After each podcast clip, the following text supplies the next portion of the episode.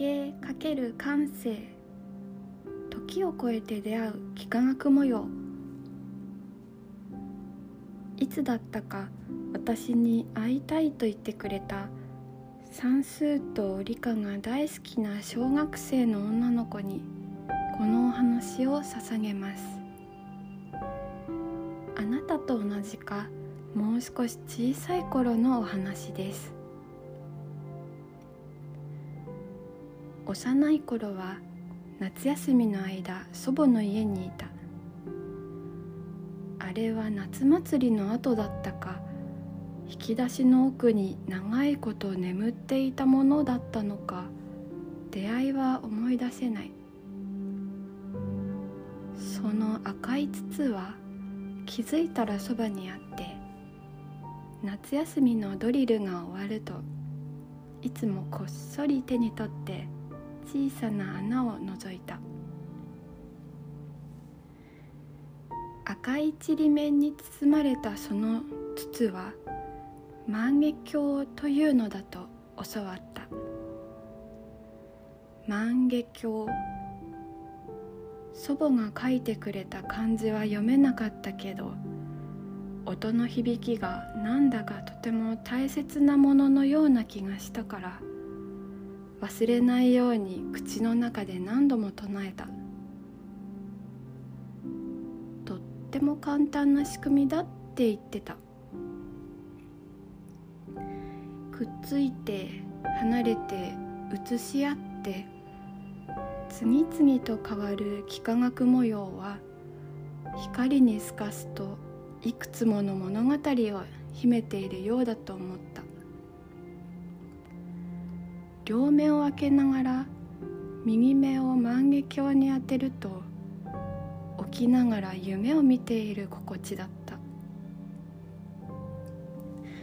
遠く離れてしまったお友達もこんな風に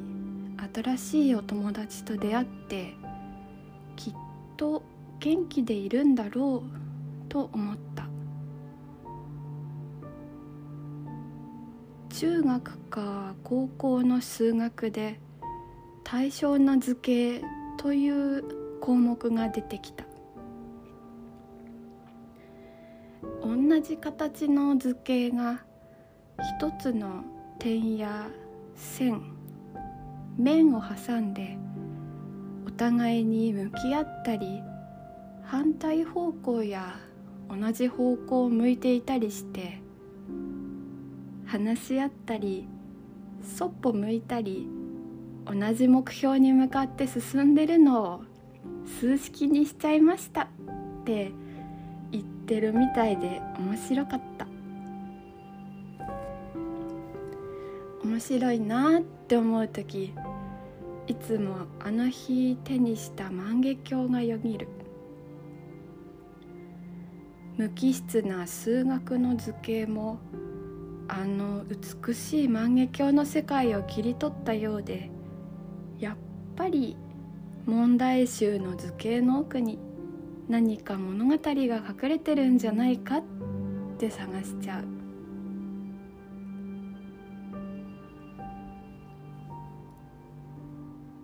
大人になるにつれて新宿の雑踏に紛れて何が好きか嫌かも曖昧になって夢だと思ったものもどうやら違ったらしいという現実とかいろんなものを失ったり手にしながら忘れてた夢だけが残ったある日私はまた万華鏡と出会った。友達との待ち合わせで迷い込んだ麻布十番の路地裏。公園のすぐそばにあったその小さなお店はオレンジ色の優しい明かりが灯っていて万華鏡だけを売る日本初の専門店だった。思わず扉に手をかけて恐る恐る中に入った。さあ今日のお話はここまで。今となっては記憶の中にだけあるあの赤い万華鏡は再び思い出の中に帰っていきました。心に浮かぶ思い出のもの。何かありますか？いつまでもなくならない宝物。今日もここまでお付き合いくださってどうもありがとうございます。音声のチャンネル登録やノートに好きして応援してくださるとすごく嬉しいです。ながら聞きでお楽しみいただけたらなと思います